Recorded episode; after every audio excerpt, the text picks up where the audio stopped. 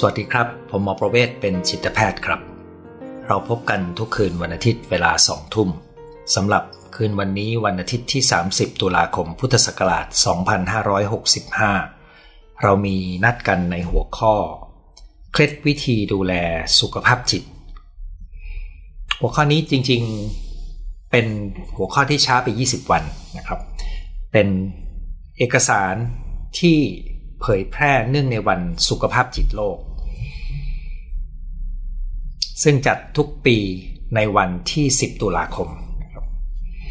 ผมเองตั้งแต่เกษียณมาก็ไม่ได้รู้สึกว่าต้องตามติดกับวันพิเศษต่างๆนะครับ แต่พอมาดูเอกสารที่มีการเผยแพร่เนื่องในวันสุขภาพจิตโลกของปีนี้ก็พบว่ามีหนังสือเล่มหนึ่งนะครับ เขียนไว้ไม่ยาวนะครับ น่าสนใจ เป็นวิธีการดูแลสุขภาพจิตอย่างง่าย ๆนะครับ เปิดประเด็นไว้เลยว่า การดูแลสุขภาพ จิตใจคนเรามันง่ายกว่าที่เราคิด ใหม่ ๆ อาจจะไม่ค่อยคุ้นเคย แต่พอเราทำไปสักพักมันจะคล่องแคล่วขึ้น แล้วมันจะง่ายจนเป็นส่วนหนึ่งของชีวิตเรา และเมื่อมันเป็นส่วนหนึ่งของชีวิตมันก็จะช่วยเรามีความสุขใจได้ดีขึ้น วันนี้ผมก็จะนำเคล็ดวิธีทั้ง 12 รายการจากหนังสือเล่มดังกล่าวมาคุยกันนะครับ ชื่อหนังสือชื่อ Our Best Mental Health Tips นะครับ แล้วก็มีหัวข้อรองว่า backed by research ก็คือ เคล็ดการดูแลสุขภาพจิตที่ดี สนับสนุนโดยงานวิจัยนะครับพูดง่ายๆไม่ได้คิดเอาเองนะครับเอางานวิจัยมาพูด ซึ่งเผยแพร่ตั้งแต่ตอนช่วง 10 ตุลาที่ผ่านมานะครับ ผมก็จะไล่ไปเป็นข้อข้อ 12 ข้อนะครับ โดยเชื่อว่าน่าจะใช้เวลาประมาณไม่เกินครึ่งชั่วโมง เรามาเริ่มกันเลยนะครับ ข้อแรกครับที่แนะนำโดยหนังสือเล่มนี้นะครับก็คือ ใช้เวลาในที่ธรรมชาติ เพราะอะไรเพราะว่าธรรมชาติเนี่ยช่วยให้เรารู้สึกสงบ มันช่วยเราลดความรู้สึกโดดเดี่ยว และยังช่วยให้เรามีความหวังคนอาจสงสัยว่าเอ๊ะมันมีกลไกยังไงนะครับคุณลองเอาตัวเองไปอยู่ในที่ธรรมชาติดูนะครับ แล้วลองทำสิ่งเหล่านี้ดูนะครับ เวลาที่ไปอยู่ในที่ธรรมชาติเนี่ยนะครับ ให้เปิดรับประสาทสัมผัสนะครับ ฟังเสียงรอบๆตัว ดมกลิ่น กลิ่นดิน กลิ่นดอกไม้นะครับ สังเกตสัมผัสต่างๆที่อยู่รอบตัวรวมถึงสัมผัสของผิวกาย การเปิดรับสิ่งต่างๆ เหล่านี้นะครับ คุณจะรู้สึกได้ถึงความเชื่อมโยง สร้างความรู้สึกเหมือนเราเป็นส่วนหนึ่งกับ สิ่งแวดล้อมที่เป็นธรรมชาตินั้น หายใจให้ยาวให้ลึก สังเกตความรู้สึกภายในตัวเอง ซึ่งเราจะพบว่าเมื่อเราเชื่อมโยงกับธรรมชาติ รอบตัวเช่นนี้ เราจะกลับมาเชื่อมโยงกับตัวเองได้ดีขึ้น อันนี้ไม่ได้มีอยู่ในหนังสือนะครับกำลังเติมให้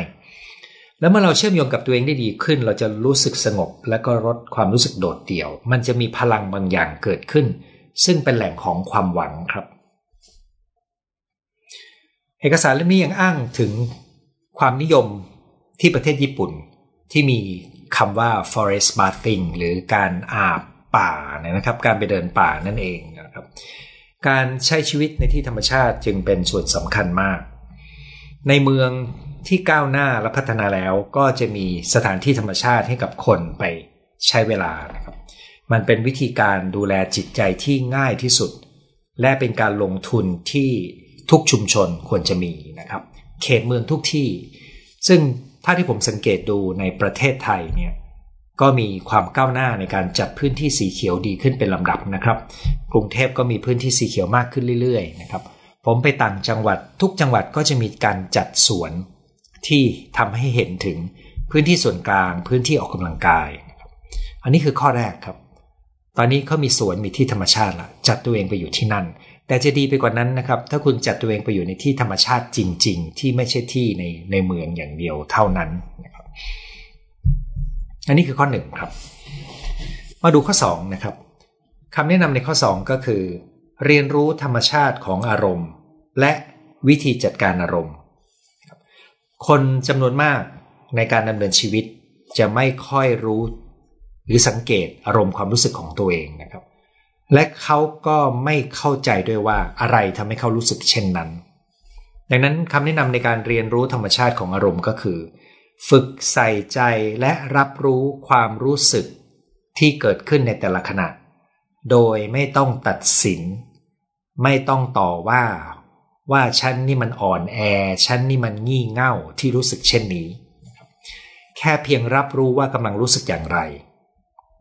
โดยไม่ต้องตัดสิน จากนั้นฝึกเรียกชื่ออารมณ์ความรู้สึกนั้น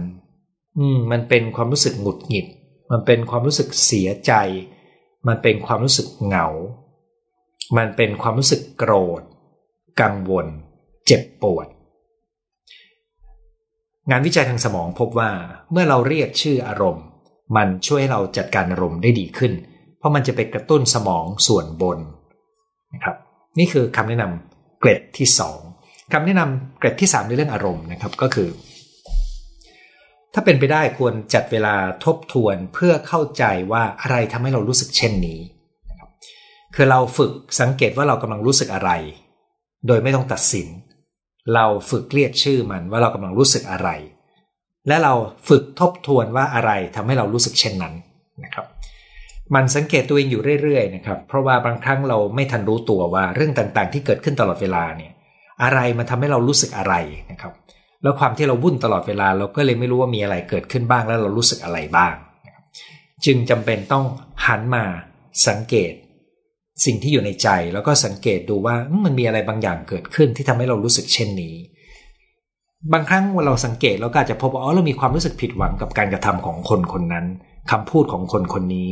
หรือความขัดแย้งที่เกิดขึ้นสร้างความรู้สึกอะไรให้กับเรา ผู้หญิงจำนวนหนึ่งก็อาจจะพบด้วยซ้ำว่าอารมณ์ของเราเปลี่ยนแปลงไปอย่างไรในแต่ละช่วงเวลาของรอบเดือน โดยเฉพาะช่วงเวลาก่อนมีประจำเดือนครับ อันนี้คือข้อ2ครับเกร็ดเคล็ดที่3นะครับก็คือฝึกพูดคุยกับตัวเองด้วยความเมตตาเห็นใจนะครับ ในวงเล็บก็คือ อย่าต่อว่า หรือตัดสินตัวเองนะครับ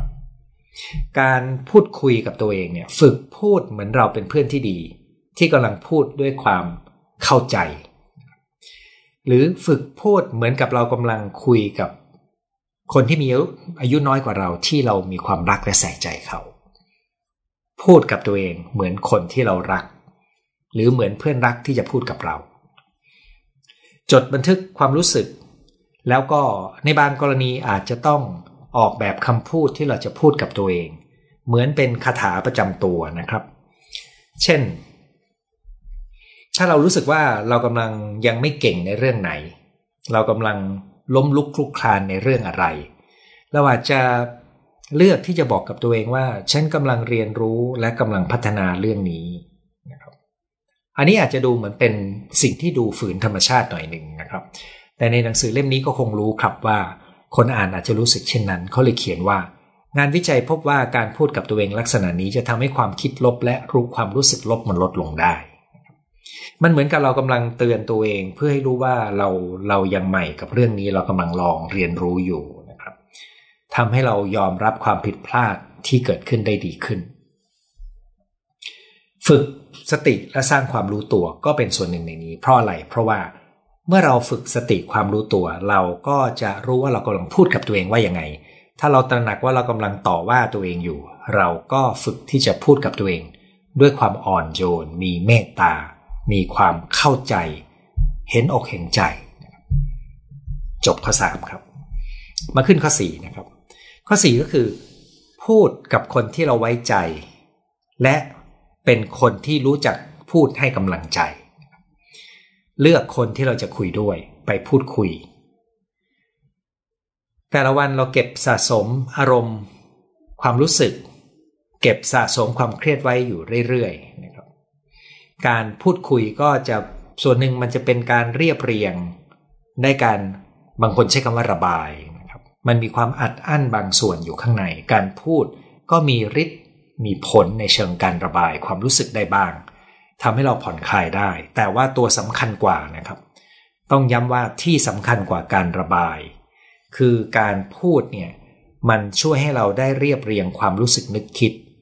แล้วมันทำให้เมื่อเราได้พูดออกไปแล้วเนี่ยเราจะพบว่าความคิดและความรู้สึกต่อเรื่องนั้นๆ ต่อปัญหานั้นๆ เนี่ยมันเปลี่ยนไปจากเดิม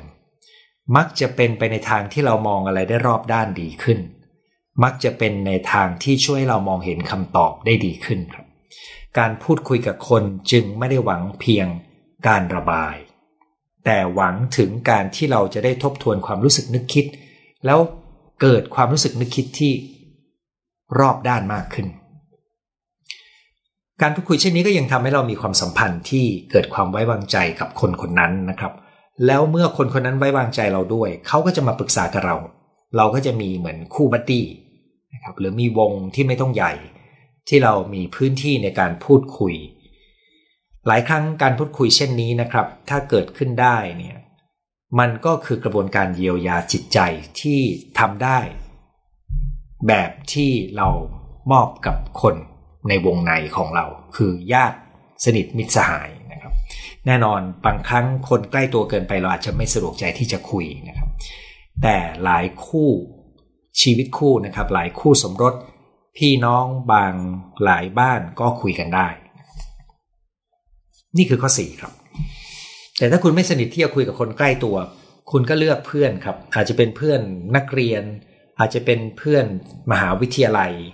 ที่คุณได้รู้จักกันมานานเพียงพอ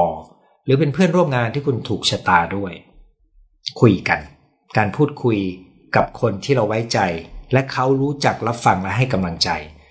จะช่วยเราได้มากดูแลจิตใจเราได้ดีนะครับข้อ 5. ให้ระวังการใช้ยา และแอลกอฮอล์ในการจัดการปัญหาอารมณ์ของเรา ยาและแอลกอฮอล์ช่วยปิดช่วยกลบ ความรู้สึกเครียด ความรู้สึกเป็นทุกข์ ความรู้สึกยุ่งยากใจ อารมณ์ทั้งหมดที่รบกวนใจเรา ถูกกลบได้ด้วยยาและแอลกอฮอล์ แต่ว่ามันไม่ได้ช่วยให้อารมณ์หรือปัญหาที่เกี่ยวเนื่องนั้นดีขึ้นแต่อย่างใด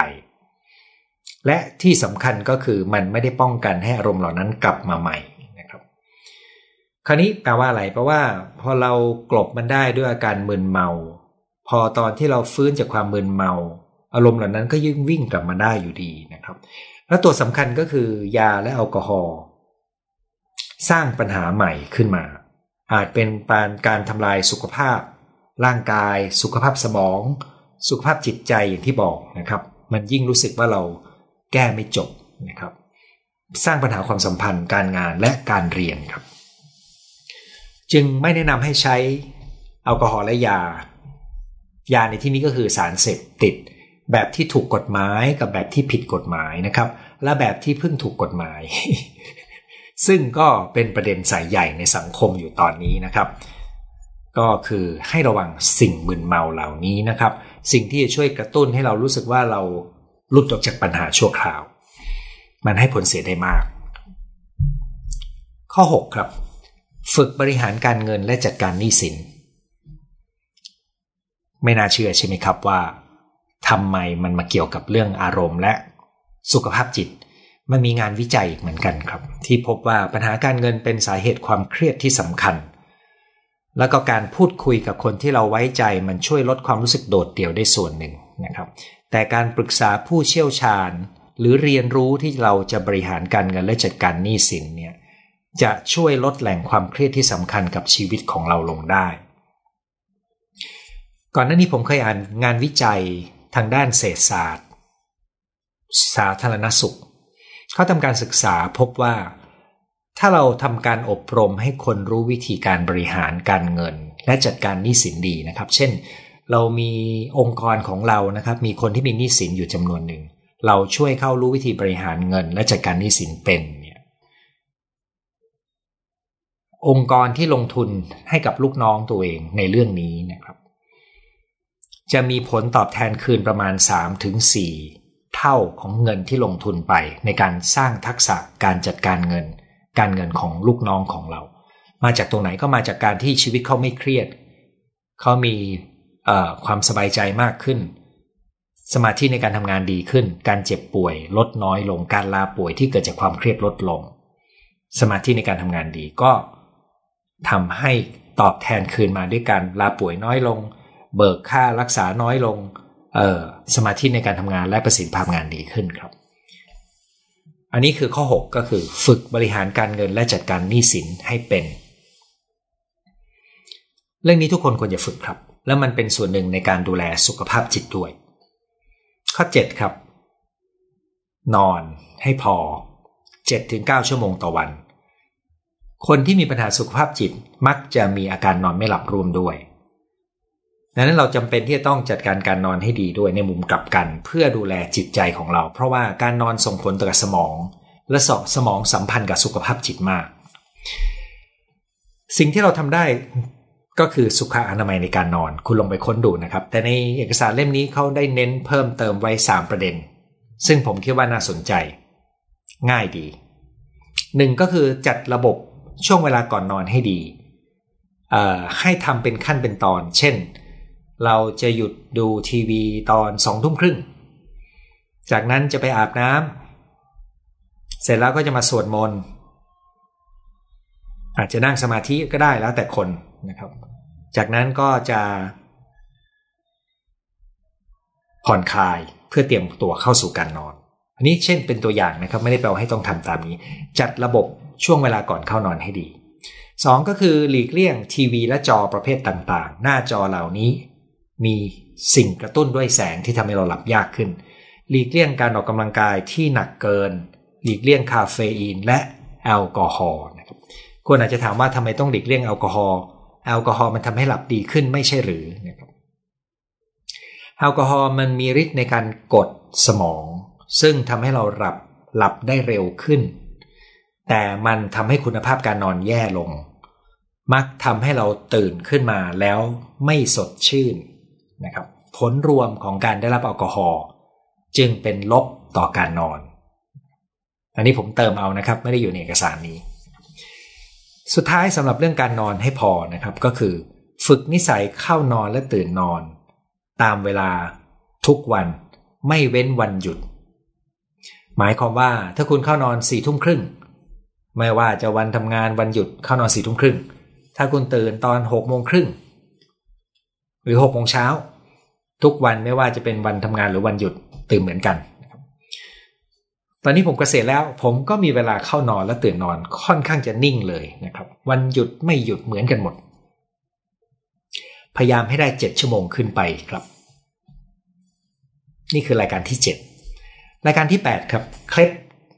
เคล็ดข้อที่แปดก็คือ เมตตาช่วยเหลือคนรอบตัว ช่วยกันสร้างชุมชนละแวกบ้านให้น่าอยู่ มันช่วยเรายังไง งานวิจัยที่เขาอ้างก็คือ การที่เราไปช่วยเหลือเกื้อกูลผู้อื่น เป็นประโยชน์ทั้งตัวเรากับผู้ได้รับความช่วยเหลือครับ ตัวเรารู้สึกดีขึ้นที่ได้ไปช่วยคนอื่น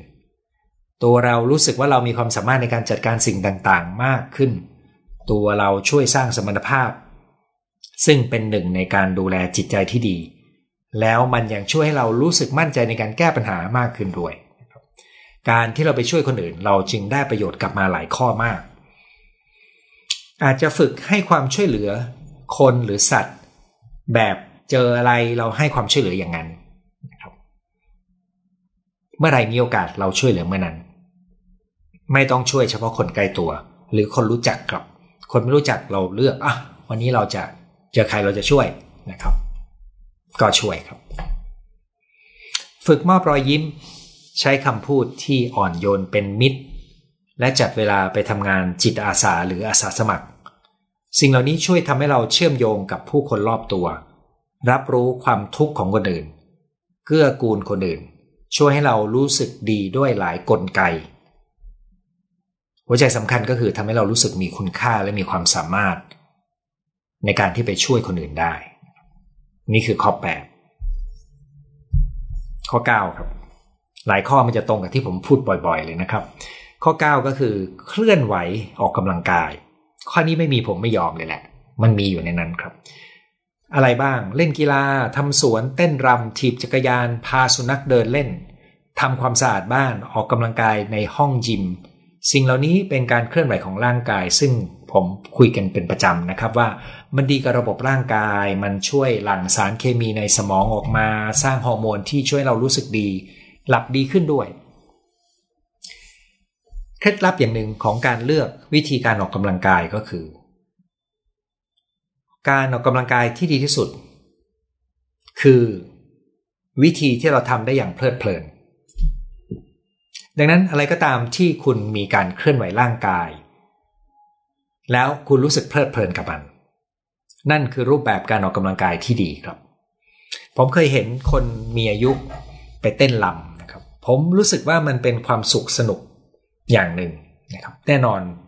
มันไม่ใช่สไตล์ผมนะครับ ผมมีถ้าเป็นการเคลื่อนไหวแบบกรณีคล้าย ๆ แบบนั้น ผมจะเพลิดเพลินกับการลำมวยจีน ฝึกไทเก๊กชิกงมากกว่า แต่ตรงนี้มันแล้วแต่คนใช่ไหมครับ เพราะว่าสิ่งที่เราเพลิดเพลินล่ะครับ ที่ทำให้เราได้เคลื่อนไหว สิ่งนั้นดีทำเลยเคลื่อนไหวออกกำลังกายนะครับ เป็นรายการที่ 9 รายการที่ 10 ครับ ไม่มีผมก็ไม่ยอม คือรับประทานอาหารที่ดีกับสุขภาพ ในเอกสารนี้นะครับ เขียนไว้ว่า สิ่งที่เราดื่มกิน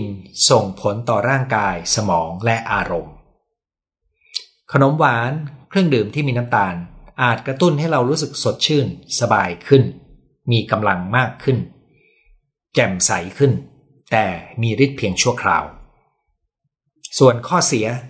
ผมได้พูดประจำเลยนะครับว่าน้ำตาลมีข้อเสียอะไร ผมสังเกตด้วยว่าเดี๋ยวนี้มี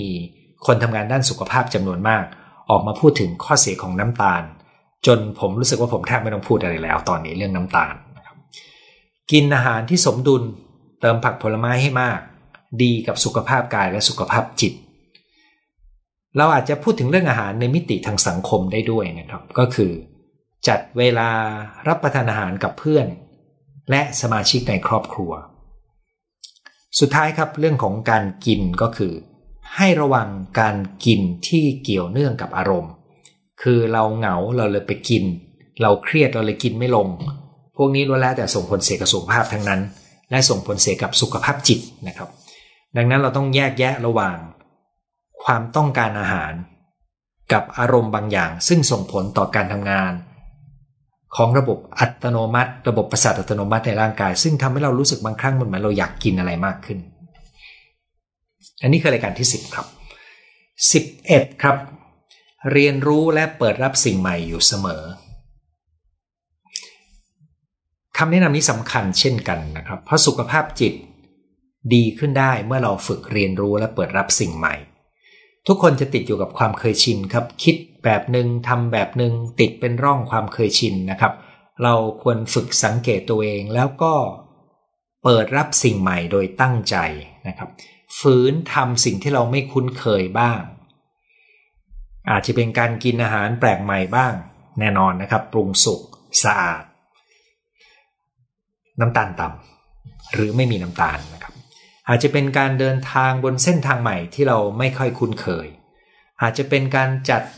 การเดินทางที่มีการผจญภัยในวันหยุดสุดสัปดาห์ หรือหยุดยาว เช่น การเดินป่า การดำน้ำขึ้นอยู่กับสภาพร่างกายของท่านนะครับ มีอะไรก็ได้ที่มันมีความแปลกใหม่ และผสมความรู้สึกผจญภัยนะครับ ซึ่งคำว่าผจญภัยเนี่ยเป็นคำที่ผมมักใช้กับพ่อแม่ที่มาปรึกษาเรื่องลูกวัยรุ่นนะครับ หนึ่งในนั้นก็คือผมจะชวนให้พ่อแม่ทำกิจกรรมที่สร้างประสบการณ์ดีๆ กับลูกวัยรุ่น แต่ต้องเป็นประสบการณ์ที่ให้ความรู้สึก adventure หน่อยหนึ่ง มีความผจญภัยอยู่ในนั้น เพราะวัยรุ่นต้องการสิ่งนั้นมากกว่าพ่อแม่ด้วย ถ้าพ่อแม่มีจิตวิญญาณหรือความสนุกกับการผจญภัยนะครับ นั่นจะเอื้อมากกับการที่พ่อแม่จะเข้ากันได้กับลูก ลูกวัยรุ่นได้ดีขึ้นครับ ไปสถานที่ใหม่ ๆ ครับ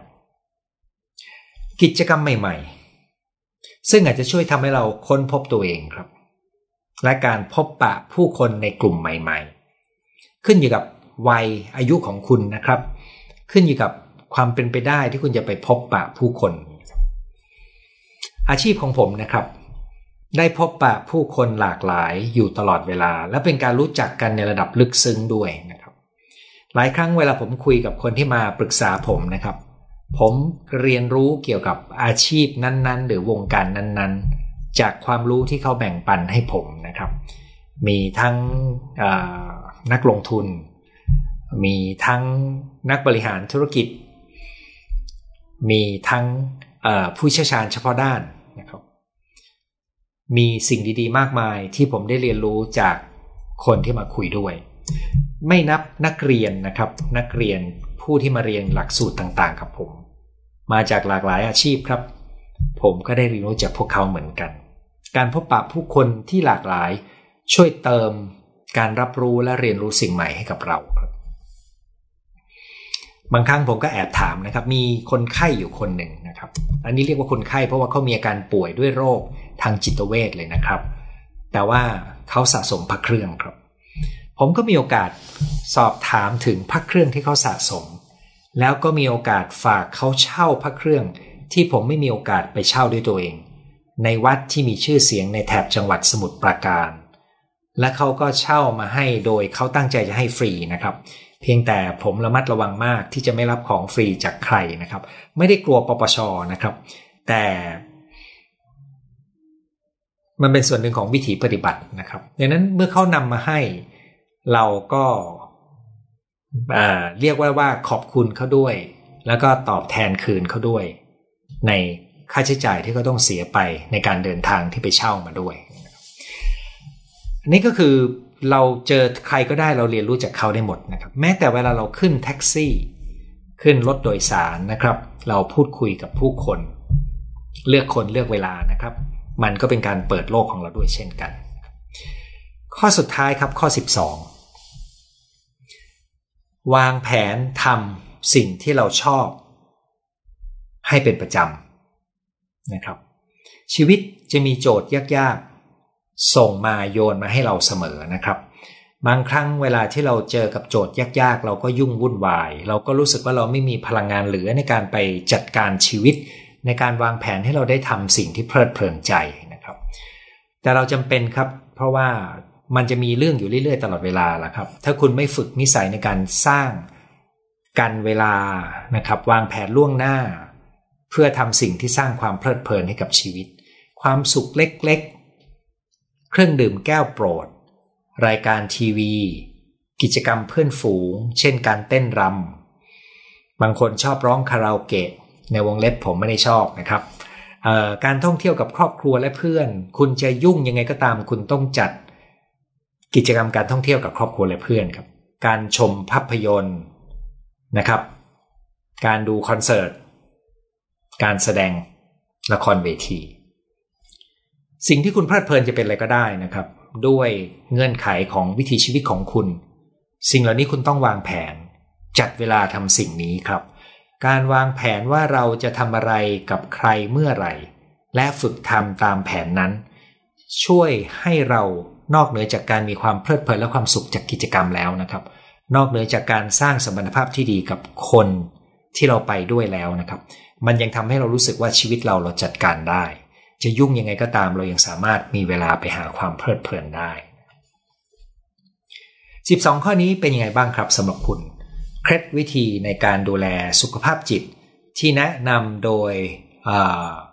ถ้าผมจำชื่อไม่ผิดจะเป็น Mental Health Foundation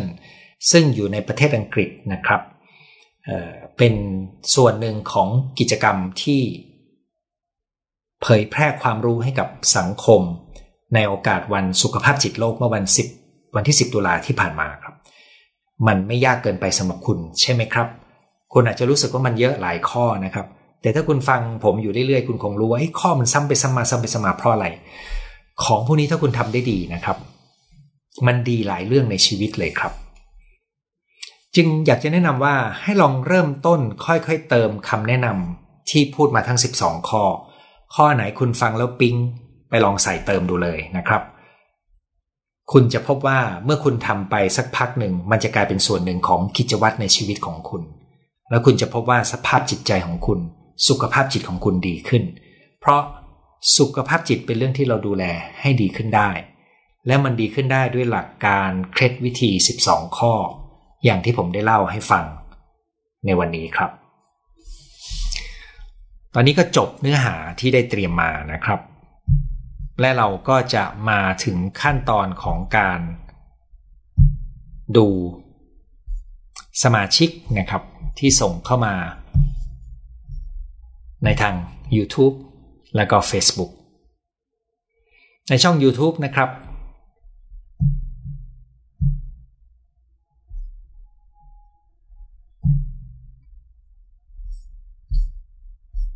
อ่า มีคนส่งเข้ามา สุขภาพจิตสำคัญมากจริง ๆ นะคะ วันนี้มีรุ่นน้องเล่าว่า พ่อเขาเคยกินเหล้ากับเพื่อน มีกวน ตอนนี้ 70 กว่าหยุดเหล้าปรากฏว่ามีอาการแพนิคซึมเศร้า ต้องรักษาด้านจิตเวชเธอบอกว่าเหนื่อยมาก ต้องดูแลทั้งพ่อและลูกสาววัยรุ่นทำให้เครียดนอนไม่หลับไม่รู้ควรจะตอบสนองยังไง ได้แต่ฟังบอกว่าดีแล้วอย่างน้อยก็ได้เข้ารักษา บอกเขาดูแลตัวเองด้วย เวลาและความใส่ใจของคุณได้ช่วยเขาครับ และอย่างที่คุณฟังเมื่อกี้หนึ่งข้อก็คือ นอกจากที่เขาจะได้ระบายความกดดันอัดอั้นแล้วบางครั้งการเรียบเรียงทำให้เขาเห็นสภาพได้ดีขึ้น เพราะมันหยิบเอาความคิดมาวางข้างนอก แล้วเขาเห็นสถานการณ์ ในมุมที่แตกต่างไปจากเดิมรอฟังรอฟังรอฟังชอบที่บอกว่าเป็นเคล็ดลับ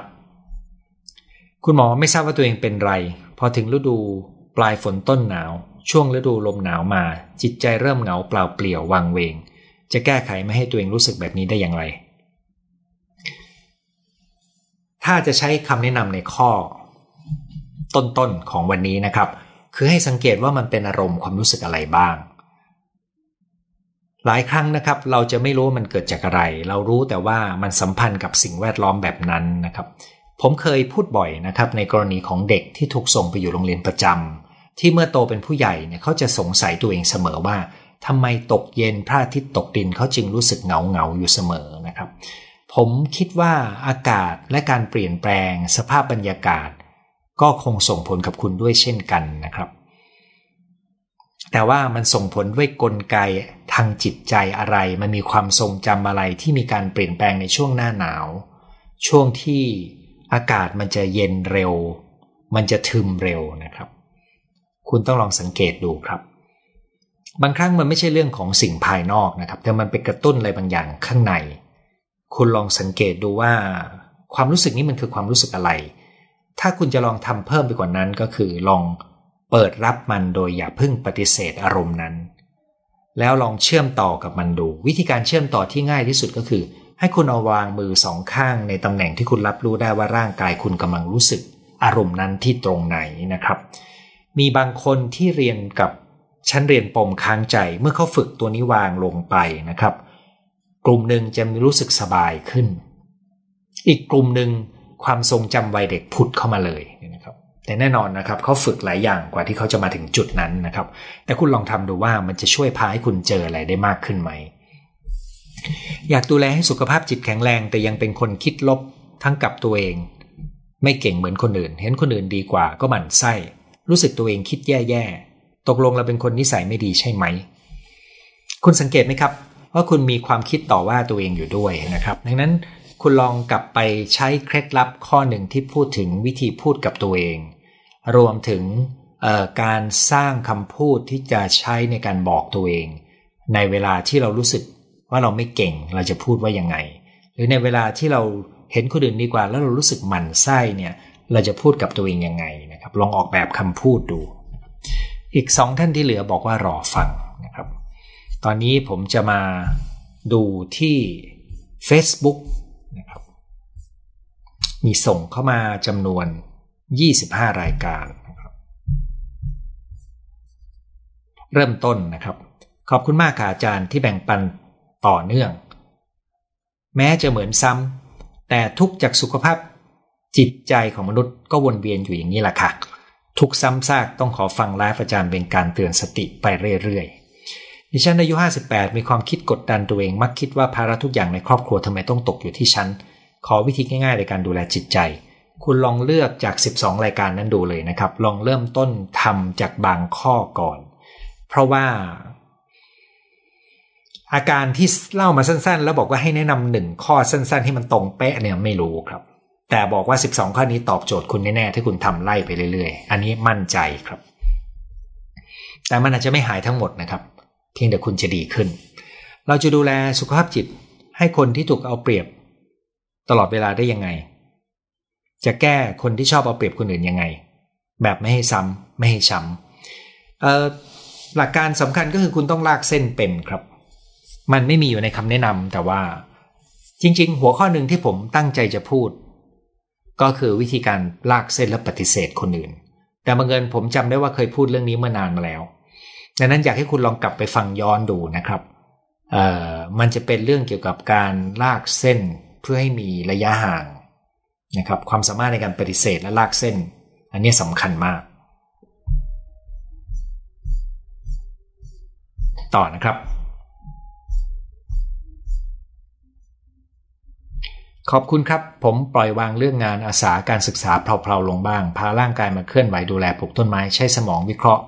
ส่งเสริมวิธีให้พืชเติบโตออกดอกออกผลรู้สึกดีกับการเห็นการเติบโตของพืชด้วยมือเราทำให้ครอบครัวมีอาหารคุณภาพจากไร่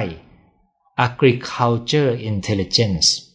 เหลือแบ่งปันการปฏิบัติดังกล่าวเป็นการดูแลกายใจไหมครับ แน่นอนเลยครับ ท่านอาจารย์ ดรประสงค์นะครับ เพื่อนร่วมงานสมัยที่ผมยังทำงานอยู่กับกระทรวงศึกษาธิการสมัยโน้นนานมาแล้วเนี่ยครับขอคำแนะนำในวิธีดูแลสุขภาพจิตในวัยทอง ผมเชื่อว่า 12 รายการนั้นครอบคลุมคุณด้วยครับ เพราะว่ามันจะเกี่ยวข้องกับทุกเรื่อง จริง ๆ 12 ข้อเมื่อกี้นี้เนี่ยมันแทบจะเป็นชุดเดียวกันกับการ ป้องกันสมองเสื่อมด้วยครับ ดังนั้นคุณเอาไปทำได้เลยนะครับ แต่ว่าเราไม่สามารถทำทีเดียว 12 ข้อนะ ให้คุณเลือกข้อที่คุณอยากทำแล้วค่อยๆไล่ไป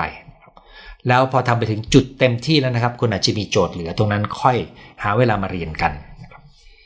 ไม่ประสงค์ให้เอ่ยนาม ขอบคุณคุณหมอสละเวลาให้ความรู้เสมอ ในเรื่องงานเรื่องลูกพยายามปล่อยวางไม่คิดมาก แก้ไขสถานการณ์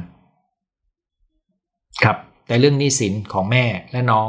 มีเข้ามาเรื่อยๆ แก้เรื่องนี้เรื่องอื่นก็เข้ามาวนเวียน ควรวางใจอย่างไรเครียดมาก ถ้าเรามีญาติที่สร้างหนี้ไม่หยุด และเขาไม่สามารถหยุดสร้างหนี้ได้ รวมถึงเขายังคงได้รับความช่วยเหลือจากเราคำถามใหญ่กว่านั้นก็คือเราจะให้ความช่วยเหลือเขาไปอีกแค่ไหนยังไงนะครับ หลายคนที่มีปัญหาหนี้สินมักจะสัมพันธ์กันกับการบริหารเงินไม่เป็นและหลายคนเล่นการพนัน หรือซื้อของเกินตัวนะครับ ผมคิดว่าคุณจำเป็นต้องสื่อสารเพื่อลากเส้นว่าคุณจะมีเส้นแบ่งตรงไหนแล้วนะครับ ถ้าคุณลากเส้นไม่ได้หรือปฏิเสธไม่เป็น ผมเจอบ่อยมากว่า คนคนนั้นมักเติบโตมาจากสิ่งแวดล้อมในวัยเด็ก ที่ทำให้เขากลัวการถูกปฏิเสธ หรือคนไม่รอยอมรับ คุณต้องไปแก้ตรงนั้น คือไปแก้ที่ความกลัวในใจคุณ ถ้าคุณจะต้องปฏิเสธคน ถัดมาที่เป็นคำถามนะครับ มันคืออะไรหนอ เคล็ดวิธีการดูแลสุขภาพจิต พอมีเหตุการณ์กระทบใจที่ทำให้รู้สึกขุ่นมัว ไม่พอใจ ไม่สบายใจ มีอาการทางกายตามมาน้ำตารื้นเสียงแห้งปากแห้งกระวนกระวายอยู่เฉย นิ่งเฝ้าดูอารมณ์ ก็ต้องโทรคุยกับเพื่อน ถ้าเขาเข้าใจเราและเข้าข้างเราใจก็ผ่อนคลายทำอย่างไรที่จะอยู่และฟื้นใจกลับมาได้ด้วยตัวเอง ถ้าคุณฟัง 12 ข้อ จนครบนะครับ คุณจะสังเกตได้ว่าการดูแลสุขภาพจิตเนี่ยมันมีพื้นฐานจำนวนหนึ่งที่เราใช้เพื่อสร้างความเข้มแข็งและแเกราะป้องกันหรือภูมิคุ้มกันจากข้างใน ผ่านการทำกิจกรรมเหล่านั้น 12 ข้อนั้นนะครับ ส่วน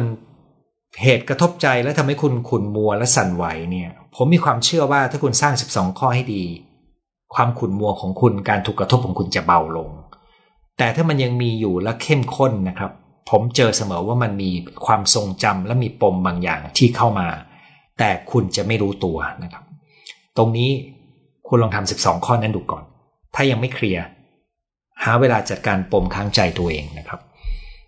ติดตามคุณหมอมาสามเดือน ฟังเรื่องเก่าทุกวันดีต่อจิตใจขึ้นมาก ยินดีครับ ขอความสุขสวัสดีจงมีแก่ท่าน ขอบคุณมากครับ ชีวิตเหมือนแบกทุกเรื่องไว้ตลอดเวลา จะมีวิธีแก้ไขให้เรารู้สึกผ่านมันไปได้อย่างไรบ้าง อะไรทำให้คุณต้องแบกเรื่องไว้ตลอดเวลานะครับ ผมคิดว่าอย่างน้อยที่สุดคำแนะนำบางข้อใน 12 ข้อนี้ อาจจะช่วยให้คุณสามารถถอยออกมาจากความรู้สึกต้องแบกเรื่องไว้ตลอดเวลา แล้วมีช่วงเวลาที่คุณมีความเพลิดเพลิน อยู่กับธรรมชาติยกตัวอย่างนะครับ จนลืมไปว่าคุณมีเรื่องต้องแบก ถ้าคุณฝึกจิตใจให้คลายออกจากการแบกบ่อยๆนะครับ คุณก็จะเริ่มเห็นว่าเอ้ยเราแบกไปทำไม ตามมาทีหลังนะครับ ถ้าคุณรู้ตัวแล้วยังคลายจากการแบกไม่ได้ ตัวนี้แต่ต้องมีฝ่ายตัวหนึ่ง ซึ่งคอยกดดันที่คุณต้องแบกครับ ฝ่ายนั้นมักจะเป็นฝ่ายที่เข้มงวด และเกลียวกราดกับคุณ มันเป็นส่วนหนึ่งในการทำงานในจิตใจของคุณที่คุณไม่เห็น และฝ่ายนี้มักจะสะสมพลังของมันตั้งแต่วัยเด็กของคุณครับ เคยเป็นซึมเศร้าต่อเนื่องยาวนานแล้วดีขึ้น ตอนมีแฟน กลับมาเป็นตอนสามีนอกใจ ปรึกษาจิตแพทย์กินยาดีขึ้น โควิด 3 ปีไม่ได้ไปหาหมอ ลูกสาวคนเดียวแต่งงาน เริ่มเคว้งคว้างอ้างวางบอกไม่ถูก คิดถึงลูกน้ำตาซึม ลูกกลับมาเยี่ยมก็ดี คิดว่าเราต้องเข้มแข็ง เตรียมต้อนรับสมาชิกน้อยๆ ผมคิดว่าความซึมเศร้าของคุณ ที่มีอยู่ เป็นโจทย์ที่ยังไม่ได้แก้ไขที่รากเหง้าของมันได้ครบหมด แน่นอนว่าคุณพยายามจะดำเนินชีวิตต่อเนื่องเดินไปข้างหน้าให้ดี เป็นสิ่งที่ดีแล้ว แต่ถ้าคุณยังรู้สึกว่ามีอารมณ์ข้างในที่มันสั่นไหวได้ง่ายจากเหตุการณ์ทำนองนี้นะครับ การพลัดพรากการถูกทอดทิ้ง การละเลยไม่ใส่ใจนะครับ ตรงนั้นมักจะเป็นโจทย์จากวัยเด็กครับ ติดตามคุณหมอประจำเคยอบรมด้วย เคยผ่านการรักษากับแพทย์นักจิตพอทราบหลักการคร่าวๆนะครับ แต่วันหนึ่งอากาศหม่นมนใจดิ่งจม ตกใจตัวเองเหมือนกัน นึกว่าพ้นแล้ว อยู่ไม่ถูกโมโหใส่ลูก เคว้งคว้างกลัว อยากสอบถามว่าในภาวะจิตดิ่งเราจัดการตัวเองยังไงไม่ให้รู้สึกแย่ คืออาการจิตดิ่งเป็นข้อมูลสำคัญที่ทำให้เรารู้ว่ามีอะไรบางอย่างอยู่ภายใต้นั้นที่เราต้องใส่ใจนะครับดังนั้นการจัดการมันก็จะมีการจัดการในภาวะฉุกเฉินตอนนั้นทำไงให้ดีขึ้น คุณรับรู้แล้ว คุณอย่าอยู่กับตรงนั้นเอ่อมันมีหลักการง่าย ๆ คือการเคลื่อนไหว การใช้ประสาทสัมผัสรับรู้รอบตัว จะลดปฏิกิริยาภายในใจลงได้ เช่น สถานที่ธรรมชาติ การเปิดรับประสาทสัมผัส การมองไปรอบๆว่าข้างรอบๆตัวของคุณมีอะไรอยู่ 5 อย่าง อันนี้เป็นหนึ่งเทคนิคนะครับ แต่การจะแก้ต้นเหตุที่มันดิ่งลงไปได้เนี่ย ตรงนี้คุณอาจจะต้องการเข้าใจกลไกทางจิตในหลักการเดียวกันกับเรื่อง ผมไม่อยากไปลงเรื่องปมหมดนะครับ แต่ตัวตอนหลังผมเจอเยอะมากว่าเป็นแบบนี้นะครับ แต่เมื่อกี้บอกวิธีเบื้องต้นไปก่อนละกันนะครับ เราจะออกจากความเครียดเรื้อรังดูแลสุขภาพจิตได้อย่างไร เครียดเรื้อรังมา 20 กว่าปี ทุกวันนี้จัดการความเครียดด้วยการนอน กับการอยู่เงียบๆคนเดียวสัก3ชั่วโมงต่อวัน ก็ยังเครียดอยู่เรื่อยๆ แต่ตอนนั้นก็บรรเทาลงบ้าง รู้สึกปลอดภัยเวลาอยู่คนเดียว ผมแนะนำให้คุณลองทำตาม 12 ข้อนี้ดู เริ่มต้นจากบางข้อดูเลยนะครับ แล้วก็อย่างที่บอกครับถ้ามันยังไม่เคลียร์คุณอาจจะต้องการการพัฒนาเพิ่มเติมที่เป็นทักษะที่ลึกไปกว่านั้นที่เหลือก็เป็นการส่งข้อความมาให้กำลังใจว่ารอฟังนะครับ เอาละครับ ตอนนี้ก็มาถึง จังหวะเวลาของการดูคนคุยกับคนที่เข้ามาส่งคำถามสดนะครับ ขอบคุณทุกท่านที่เข้ามาทักทายนะครับ แล้วก็ส่งกำลังใจ ส่งคำขอบคุณมานะครับ ขอบคุณมากที่ให้หลักสำคัญต่อสภาพจิตใจของผู้คนให้มีสุขภาพจิตดีขึ้น ฟังจากฟินแลนด์ขอบคุณสำหรับข้อมูลดีๆ วิก่อนฟังไม่ทัน นะครับ ฟังจากคุณหมอช่วยให้ นอนได้มากปล่อยวางง่ายขึ้นนะครับถ้าคุณฟังสดไม่ทันคุณดูบันทึกที่ YouTube ได้นะครับ ที่ Facebook ผมก็เอามาแปะลิงก์ไว้ให้ดูด้วย เรื่องดีๆ ในสมัยเด็กสามารถเป็นปมได้ไหม ในตอนเด็กผมทำอะไรเก่งเป็นระดับต้นๆ ตลอด พอโตมาทำไม่ได้แบบ แต่ก่อนก็รู้สึกแย่ รู้สึกว่าเสพติดกันเป็นที่หนึ่งเออ มันอาจจะดูเหมือนคล้ายเป็นเช่นนี้นะครับ แต่ว่ามันมีอะไรบางอย่างอยู่ภายใต้นั้นด้วย เช่น ในเวลาที่คุณเรียนได้ดีเนี่ย คุณได้รับความชื่นชมจากใคร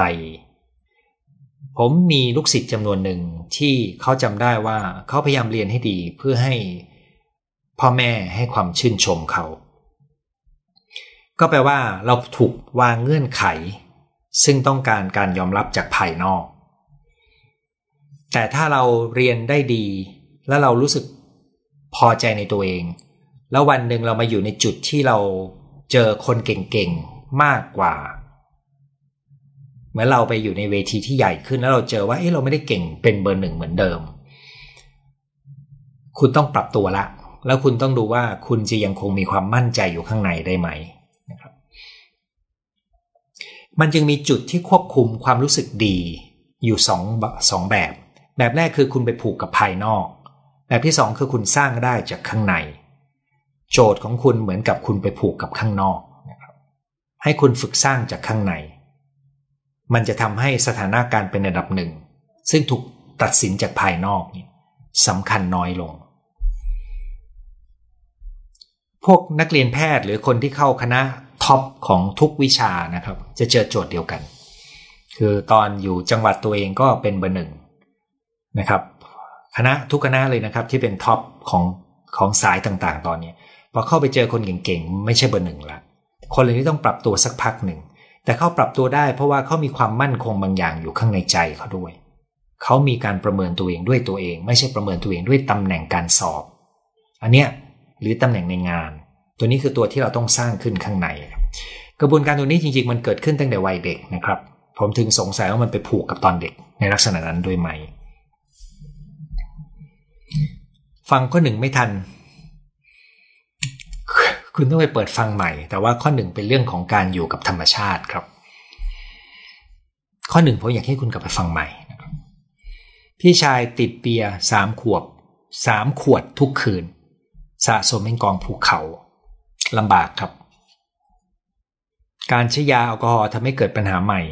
ฝึกบริหารการเงินและหนี้สิน คุณพยายามช่วยสรุปให้ผมขอบคุณนะครับ ขอบคุณคุณหมอมาก คุณหมอเป็นที่พึ่งทางใจที่ดี ขอบุญที่ได้แบ่งปันย้อนกลับมาปกป้องคุ้มครองคุณหมอและครอบครัว ขอบคุณครับ ฟังสดครั้งแรก ฟังย้อนหลังหลายวันหลายครั้งชอบตอนตอบคำถามมาก บางทีแค่รับฟังเขาไม่ต้องแนะนำหรือช่วยเหลืออะไรเขาก็ทำให้เขารู้สึกดีได้ คือมันคือความใส่ใจและมิตรภาพและที่สำคัญก็คือการไม่ตัดสิน การที่เราฟังโดยไม่ตัดสินเนี่ยเป็นพื้นที่ที่หาได้ยาก เพราะคนส่วนใหญ่อยากจะแนะนำซึ่งการแนะนำแฝงไว้ซึ่งการตัดสินอยู่แล้ว วิชาบริหารการเงินควรมีในโรงเรียนสอนตั้งแต่เด็กๆไหม ผมเห็นด้วยเลย นอนให้พอและหลับดี จัดเวลาก่อนนอนให้ดี ฝึกนิสัยเข้านอนตื่นนอนตรงเวลา จัดระบบชีวภาพเมตตาช่วยเหลือเกื้อกูลขอบคุณครับคุณช่วยไฮไลท์ประเด็นสำคัญทำทุกคืน ค่ะ สวดมนต์ก่อน ไม่เคยมีปัญหาเรื่องการนอน ซื้อยาซึมเศร้ากินเอง ไม่อยากไปหาหมอ อืม คือมันหาซื้อเองได้ก็จริงนะครับ แต่ว่าข้อเสียของมันก็คือ คุณอาจจะไม่ได้รักษาต้นเหตุของปัญหาซึมเศร้าของคุณ ซึ่งเป็นกฎไกภายในจิตใจของคุณนะครับ 12 ข้อวันนี้ก็ช่วยเรื่องซึมเศร้าได้ ผมอยากจะชวนคุณลองทำมันอย่างจริงจังดูนะครับ แล้วถ้าคุณทำแล้วนะครับ แล้วคุณรู้สึกดีขึ้น มันจะมีบทพิสูจน์แล้วว่าคุณดีขึ้นจริงไหมตอนที่คุณถอยยาออก เพราะถ้าคุณไม่ได้แก้ที่ก้นไกเบื้องต้นได้ดีพอนะครับ ส่วนใหญ่ตอนถอยยาออกคุณจะกลับมาเศร้าใหม่ได้ ซึ่งแปลว่าโจทย์หลักภายในจิตใจของคุณ มันยังแก้ไม่จบครับ ขอบคุณสำหรับคำแนะนำขอแนะนำให้พ่อแม่มือใหม่เข้ามาฟังเยอะๆ จะได้ไม่สร้างปมให้ลูกโดยไม่ตั้งใจ น่าสนใจมาก ขอบคุณที่แบ่งปันความรู้ ขอบคุณท่านที่เขียนข้อมูลสรุปสิ่งที่ผมพูดไปด้วยนะครับ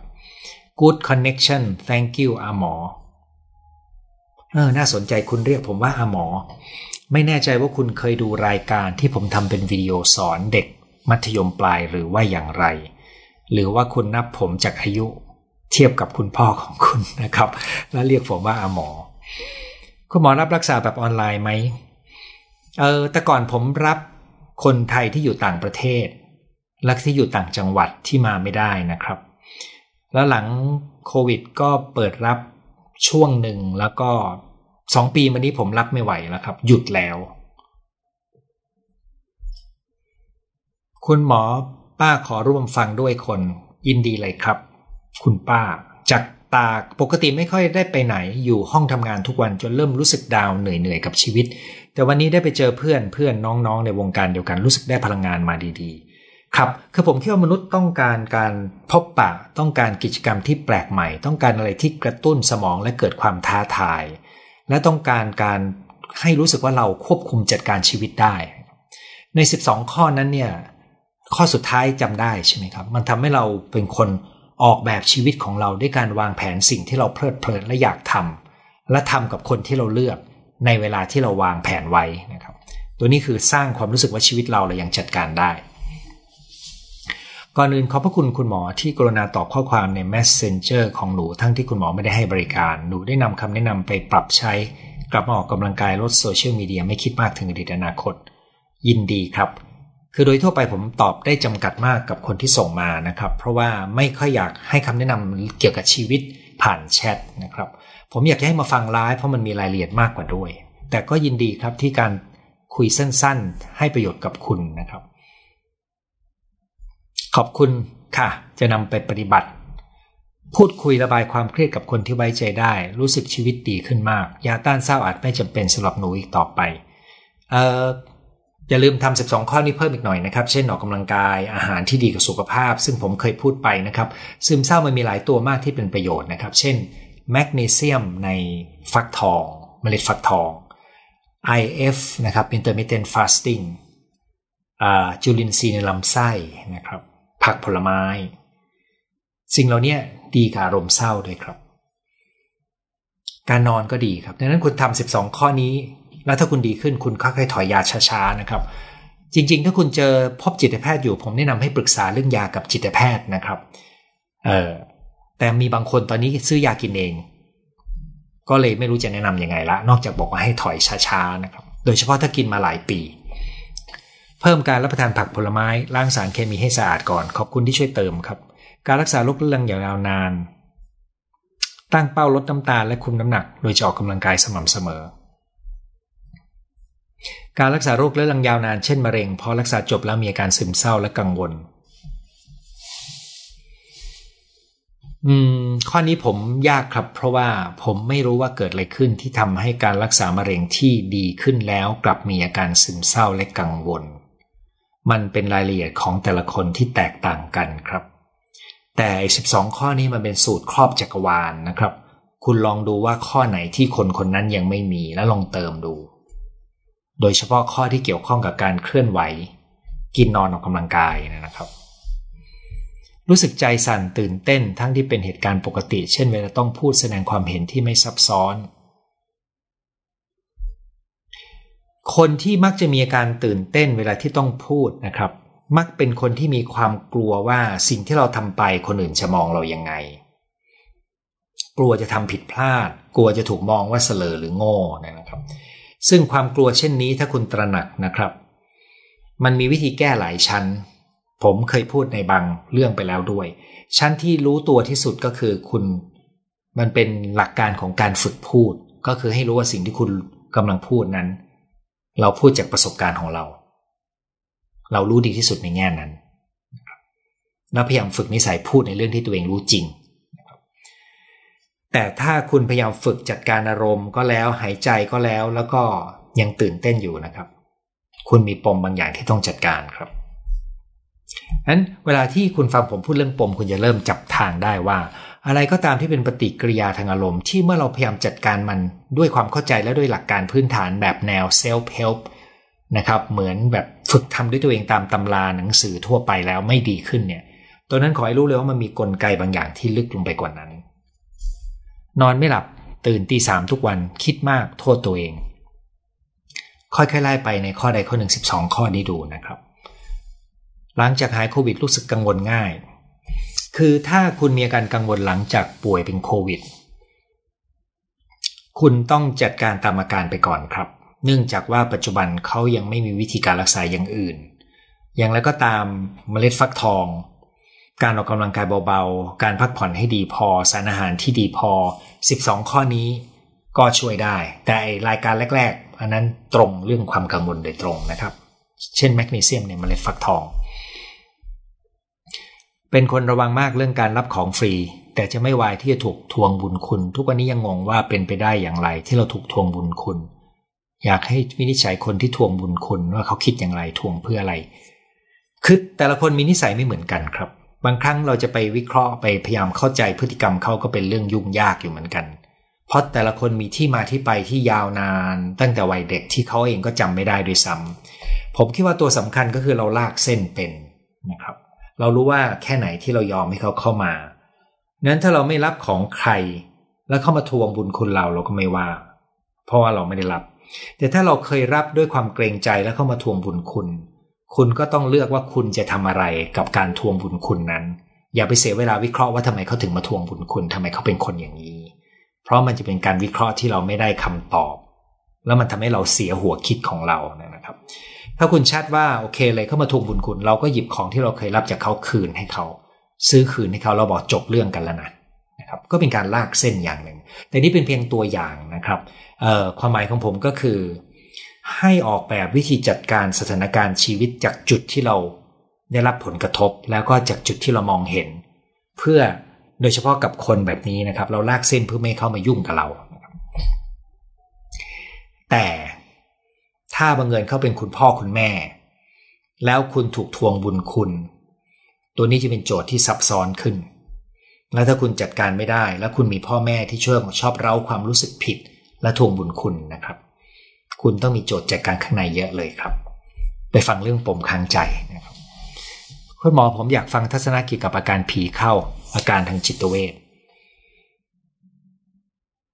เออสมัยก่อนคนเข้าใจว่าอาการทางจิตเวชเป็นส่วนหนึ่งของอาการผีเข้าได้นะครับดังนั้นก็มีการไปไล่ผีก็มีไปทำพิธีนะครับ ไม่ใช่เฉพาะในเมืองไทยนะครับ ในต่างประเทศก็เข้าใจว่ามันเป็นอาการของผีเข้าก็มีเหมือนกัน ต่อมาเมื่อมีความเข้าใจมากขึ้น เราก็เริ่มมาอธิบายด้วยเรื่องสมองใช่ไหมครับ เรื่องชีวเคมี แต่จริงๆอาการจิตเวชมันเป็นผลของหลายปัจจัยมากที่ซับซ้อนนะครับ ส่วนอาการผีเข้าเนี่ยผมเคยเจอแล้วก็ไปในที่ที่มีโรงเรียนที่มีผีเข้าหลายคนนะครับ แล้วผมก็ไปทำพิธีกรรมเพื่อ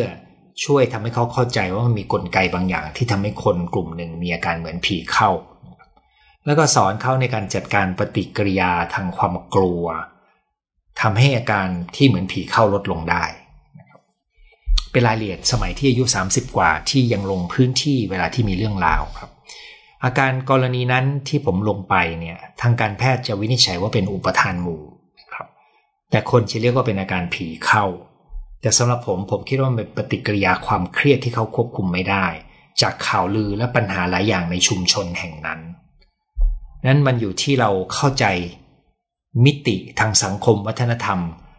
การทำงานของจิตใจและร่างกาย และรู้ไหมว่าเราจะทำยังไงถึงทุกฝ่ายถึงจะเข้าใจและยอมรับ ช่วยทวน 12 ข้อแบบเร็วๆ ทวนไม่ได้นะครับ เดี๋ยวเกินเวลาคุณลองฟังไล่ดูนะ เพราะว่าทวนเร็วๆ ไม่มีประโยชน์ long distance relationship เจอกันไม่ได้บ่อยเกิดความรู้สึกเหงาจนร้องไห้ถ้าคุณเลือกที่จะมีความสัมพันธ์ทางไกล นี่คือข้อจำกัดของความสัมพันธ์นั้นครับ ถ้าคุณมีการตัดสินใจว่าคุณต้องการความสัมพันธ์ที่มีคุณภาพมากกว่านี้ คุณก็ต้องดูว่าคุณจะสร้างมันขึ้นมาได้ยังไง เพราะมันเป็นตัวเลือกใช่ไหมครับ แต่ในขณะที่คุณยังไม่มีตัวเลือกที่ดีกว่า คุณก็ต้องคิดว่าแล้วคุณจะทำไงกับความสัมพันธ์นี้ อันนี้เป็นเรื่องของการบริหารความสัมพันธ์นะครับ เช่นถ้าคุณต่อรองกับเขาว่าฉันอยากให้เราอยู่กันใกล้มันมากขึ้น แต่เขาไม่เอา มันก็เป็นตัวบอกว่าเขาให้ได้แค่นี้ ถ้าเขาให้ได้แค่นี้คุณยังจะคบกับเขาต่อไหม ตัวนี้คุณต้องเลือก อย่าปล่อยให้เขาเป็นคนเลือกชีวิตให้คุณนะครับ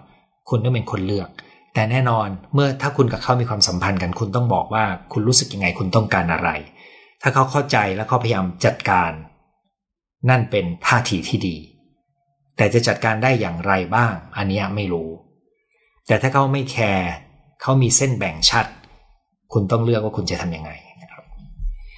เวลานึกถึงเรื่องเดิมที่เคยทำผิดพลาด จะชอบด่าตัวเองว่าไอ้ควายไอ้บ้า จึงต้องคอยบอกตัวเองว่ามันคืออดีต อันนี้เป็นอาการหนึ่งของปมครับ แต่ว่าถ้าคุณลองทำตามคำแนะนำและดีขึ้น หรือไปฟังเรื่องบทเรียนเรื่องปมที่เคยคุยในไลฟ์และดีขึ้น จบได้แค่นั้นเหมือนกันนะครับ คุณหมอหน้าแดงเพราะออกกำลังกายมาหรือฟิลเตอร์คะดูสุขภาพดี เออ ข้อนี้ผมก็ไม่เข้าใจเหมือนกันนะครับ เพราะว่า ตั้งแต่สระว่ายน้ำที่หมู่บ้านปิดไป ผมไม่ได้ไปว่ายน้ำมาเกือบเดือนแล้วครับ แดดก็ไม่ค่อยได้ออกมากนะ ตั้งแต่ฟังคุณหมอพยายามกินนอนออกกำลังกายให้เป็นเวลาช่วยได้มาก แต่เมื่อคืนนอนดึกต้องตื่นเช้าวันนี้เลยมีอาการมึน พยายามรับรู้อารมณ์ รับรู้อาการปวดหัวเรียกว่าเป็นภาวะอะไร คือจริงๆถ้าคุณนอนไม่พอมันมีอาการทางกายได้หลายแบบแล้วแต่คนครับ สำคัญก็คือถ้าคุณรู้คุณก็พัก เวลาที่พักเนี่ยอย่านอนเกินนะครับ เช่น อย่านอนตอนกลางวัน แล้วก็พยายามว่าการเจอแดดการออกกำลังกาย ยังคงเป็นตัวที่เราเรียกว่า kick off ระบบ หรือเป็นการ start ระบบใหม่ ออกกำลังกายเบาๆ จะได้หลับได้ดีขึ้น บางคนถ้าอดนอนมาก ๆนะครับ กว่าจะหายดีเนี่ยใช้เวลาสองสาวัน คุณต้องค่อยๆ ปรับให้ระบบร่างกายมันเข้าที่ แฟนกำลังรักษาตัวกับโรคนี้อยู่ครับ ดิฉันทำงานด้านกฎหมาย แต่เวลาต้องปะทะกับคนหรือเถียงอธิบายจะกังวล กลัวตะกกะไม่ดีดูไม่เก่ง อายไม่รู้ทำไม กลัวพูดแล้วทำร้ายจิตใจฝ่ายตรงข้ามไม่ชอบขัดใจอึดอัด แก้ยังไง คือมันมีการแก้สองระดับใหญ่ ๆ ใช่ไหมครับหนึ่งคือคุณแก้ด้วยการเรียบเรียงความคิดและการพูด แต่ว่าในเวลาที่เจอการจัดการแบบนั้นเนี่ยมันจะมีสถานการณ์ที่คุณคำนึงมาล่วงหน้าไม่ได้ มันเป็นการแก้ที่ความกลัวข้างใน ซึ่งความกลัวตัวนี้มักจะผูกกับประสบการณ์ก่อนหน้านั้นในชีวิตของคุณ ซึ่งคุณอาจจะจำไม่ได้แล้ว คุณลองจัดการที่ระดับของการฝึกปรือฝีมือ เช่นคาดการการรุกของฝ่ายนั้นแล้วลองเตรียมคำตอบไว้ แล้วก็ฝึกพูดกับคนที่คุณไว้ใจ นี่เป็นการฝึกทักษะภายนอก จากนั้นคุณลองดูว่าเวลาที่กลัวคุณจะทำยังไง คุณถึงอยู่ รับรู้ความกลัวได้ โดยไม่ปล่อยให้มันมาควบคุมตัวคุณนะครับ ซึ่งตรงนี้เนี่ยอาจจะเป็นการสร้างความรู้ตัวผ่านร่างกาย หายใจหรือนั่งหรือยืน แล้วก็ใช้ความรู้สึกในร่างกายช่วยตรึงอารมณ์ไว้ก่อน แต่นี่จะไม่ได้แก้ต้นทางของความกลัวนะครับ เพียงแต่ผมไม่อยากให้ว่ามากกว่าครึ่งหนึ่งผมชวนไปเรียนผมขานใจนะครับ ไม่ได้ต้องการมาขายของนะครับ แต่ว่าผมเห็นถึงโจทย์ที่มันเป็นชั้นๆของคุณ ทักษะแต่ละชั้นก็ไม่เหมือนกันนะครับ ข้อหนึ่งคือใช้เวลาในที่ธรรมชาตินะครับ คุณช่วยตอบเพื่อนใช่ไหมครับ เป็นโรคซึมเศร้าจากแคนาดาสามวันที่แล้วเจออาจารย์กดติดตามเลยเครียดมาก เพิ่งโยนยาทิ้งถังขยะหมดโดยทั่วไปถ้าคุณกินยาอยู่ไม่แนะนำให้หยุดยาปุบปับนะครับ โดยเฉพาะถ้าคุณกินมานาน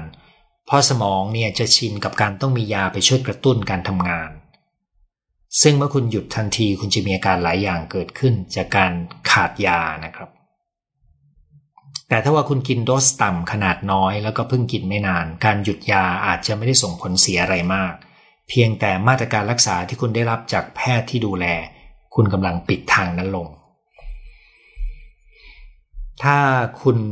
พร้อมจะเรียนรู้ผมแนะนำว่าลองมาเรียนหลักสูตร แก้ซึมเศร้าแบบไม่ใช่ยาที่เป็นคอร์สออนไลน์ดูก่อนนะครับ และถ้าชอบค่อยมาเรียนเวิร์กช็อปกันในบางหัวข้อ เช่นปมค้างใจ หรือบทเรียนความรัก ไปพบจิตแพทย์กลางปี 63 หมอไม่เคยบอกว่าเป็นซึมเศร้า แต่ยาที่ให้เป็นยาต้านเศร้ากับยากังวล อยากเลิกกินยาแต่ไม่กล้าเลิก จะพยายามนำ12 ข้อนี้ไปใช้ ดีครับ แล้วถ้าคุณใช้แล้วดีขึ้นนะครับ คุณก็ค่อยๆลดยาปรึกษาหมอ ดีขึ้นละขอลดยา ป่วยเป็นเอสเอมีความเครียดอยู่คนเดียวไม่ได้เลยทำไงดี มันต้องแล้วแต่ว่าคุณแก้ปัญหาด้วยภายนอกหรือภายใน ถ้าคุณแก้ด้วยภายนอกก็คือคุณก็ต้องหาคนอยู่ด้วย แต่ถ้าคุณแก้ด้วยภายในคุณก็ต้องเช็คว่าการอยู่คนเดียวไม่ได้นี่คุณกลัวอะไร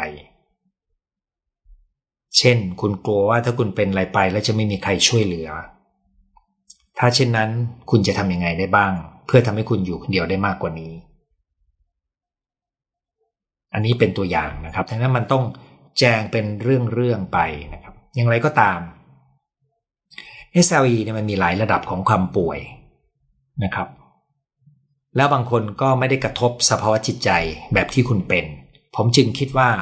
แค่บอกว่าเป็น SLE มันไม่ได้มีความหมายอะไรนอกจาก รู้ว่ามันเป็นโรค ภูมิคุ้มกันทำลายเนื้อเยื่อตัวเอง ซึ่งมันเป็นได้หลายระบบมาก แต่โจทย์หลักของคุณเนี่ยมันเป็นเรื่องของการอยู่คนเดียวไม่ได้ ซึ่งตรงนี้น่าสนใจว่าอะไรมากระตุ้น คุณลองสังเกตดูนะครับว่าความรู้สึกอยู่คนเดียวไม่ได้ของคุณเนี่ยมันเป็นมานานตั้งแต่เมื่อไหร่ไหม ถ้าคุณจำไม่ได้คุณลองทบทวนดูนะครับว่า ในประสบการณ์ของคุณก่อนหน้านั้น เคยมีความรู้สึกกลัวการอยู่คนเดียวไหม หรือกลัวการถูกทิ้งไหม คุณอาจจะเจอต้นต่อที่ลึกลงไปกว่านั้น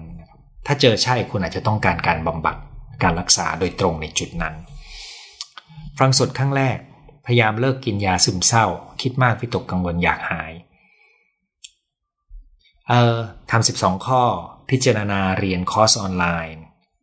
ถ้าชอบแล้วรู้ว่าตัวเองมีโจทย์ลึกกว่านั้น ค่อยมาเจอผ่านโปรแกรมอื่นนะครับ แต่ถ้า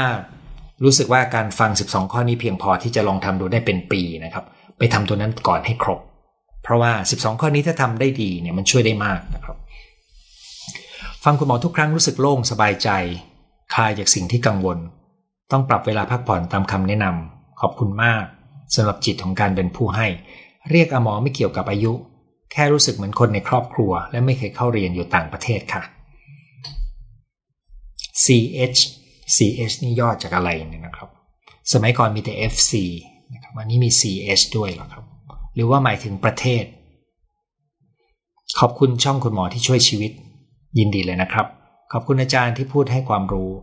รู้สึกตอนนี้มีปัญหาอะไรเรื่อง เครียดคุมอารมณ์ไม่ได้เลยเขาแค่ไล่ไปทีละเรื่องนะครับ แล้วก็ลองไล่ดูว่าคุณจะทำ12 ข้อนั้นข้อไหนก่อน สวัสดี อยากแก้นิสัยนอนตื่นสาย อยากตื่นเช้าแต่ทำไม่ได้ คุณลองใช้คำแนะนำเมื่อกี้นี้ดูโดยข้อนั้นนะครับ แต่สุขอนามัยในการนอนเนี่ยมันยังรวมถึงการออกกำลังกาย มันยังรวมถึงสารอาหารที่มีฤทธิ์กระตุ้นสมองก่อนนอนต้องระวังทำนองนี้นะครับ คุณลองไปค้นตัวนี้ดูก่อน ถ้าคุณทำมันไม่ได้ ผมเจอครับว่าบางครั้งมีโจทย์เครียดเรื้อรัง ซึมเศร้า แล้วก็เออระเหยก่อนเข้านอน บางคนนอนลงไปแล้วมันไม่หลับก็เลยต้องรอจนง่วงมากๆ แล้วค่อยหลับก็เลยทำอะไรไปเรื่อยๆ จนไม่ไหวนะครับ ซึ่งอันนี้มันเป็นการหนีบางอย่างข้างในนะครับ แล้วเป็นโจทย์ที่ดูเหมือนง่าย แต่จริง ๆ มันมีความซับซ้อนลึกลงไปในนั้น ลองไล่ 12 ข้อนี้ดูก่อน แล้วดูว่ามันส่งผลยังไงนะครับ คุณย่าที่เลี้ยงเรามาเสียมาห้าเดือนร้องไห้ทุกวัน เสียใจด้วยนะครับ มันมีความผูกพันอยู่ในนั้น กลัวการผิดศีลไม่อยากทำความผิด กลัวกรรม อย่างนี้ผิดปกติไหม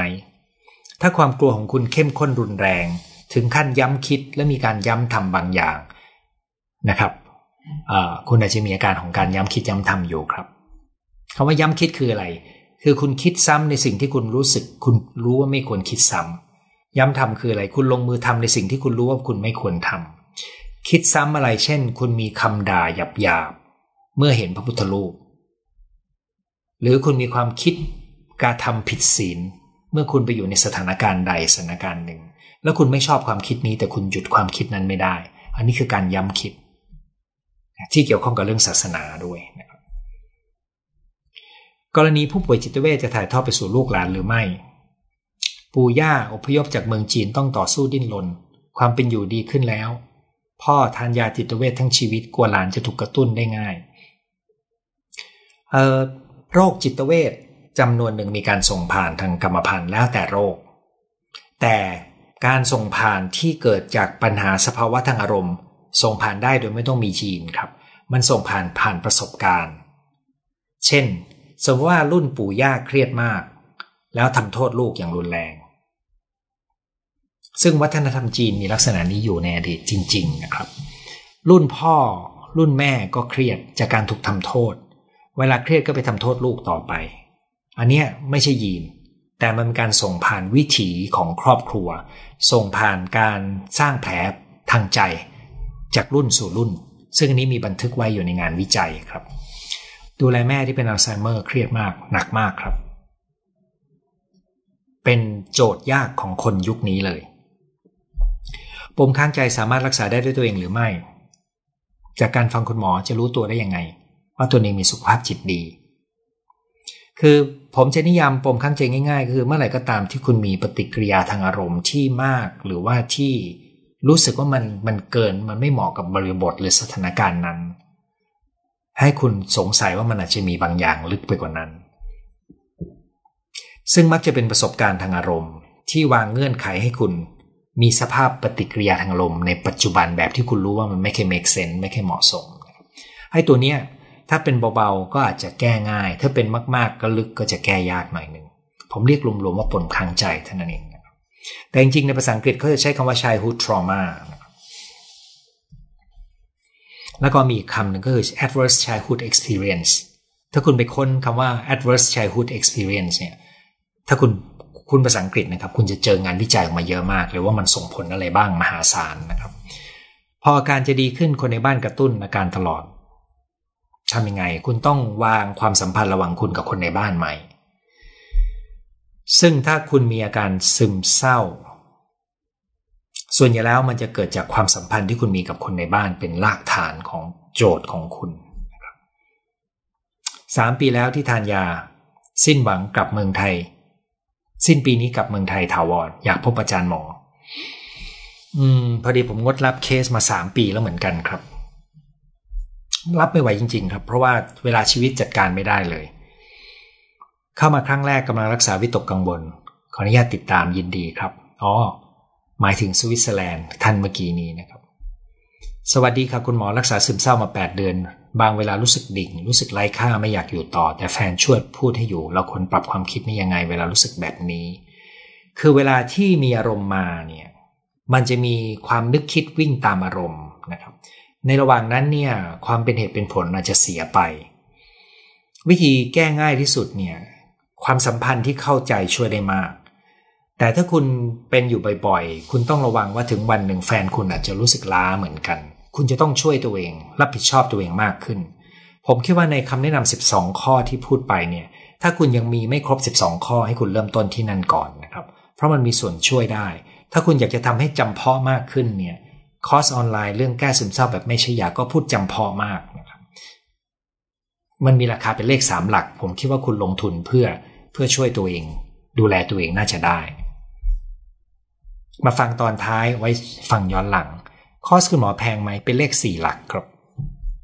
คอร์สออนไลน์ที่ดูวิดีโอเองเป็นเลข3หลักคอร์สเจอแบบเวิร์กช็อปเป็นเลข4หลัก ขึ้นอยู่กับจำนวนครั้งที่เจอกันครับผมไม่เคยชอบพูดตัวเลขในทางกลางอากาศนะ แต่จริงในเว็บไซต์มีครับ ลงคอร์สออนไลน์ติดต่อได้ทางใดบ้าง ถ้าเป็นคอร์สออนไลน์แบบดูวิดีโอด้วยตัวเองเนี่ยคุณไปดำเนินการตามที่เว็บไซต์สีชมพูข้างบนนี้เขียนไว้เลยนะครับคุณไปที่เว็บไซต์นะครับจะมีชื่อหลักสูตรให้เนื้อหาหลักสูตร ขั้นตอนการจ่ายเงินซื้อ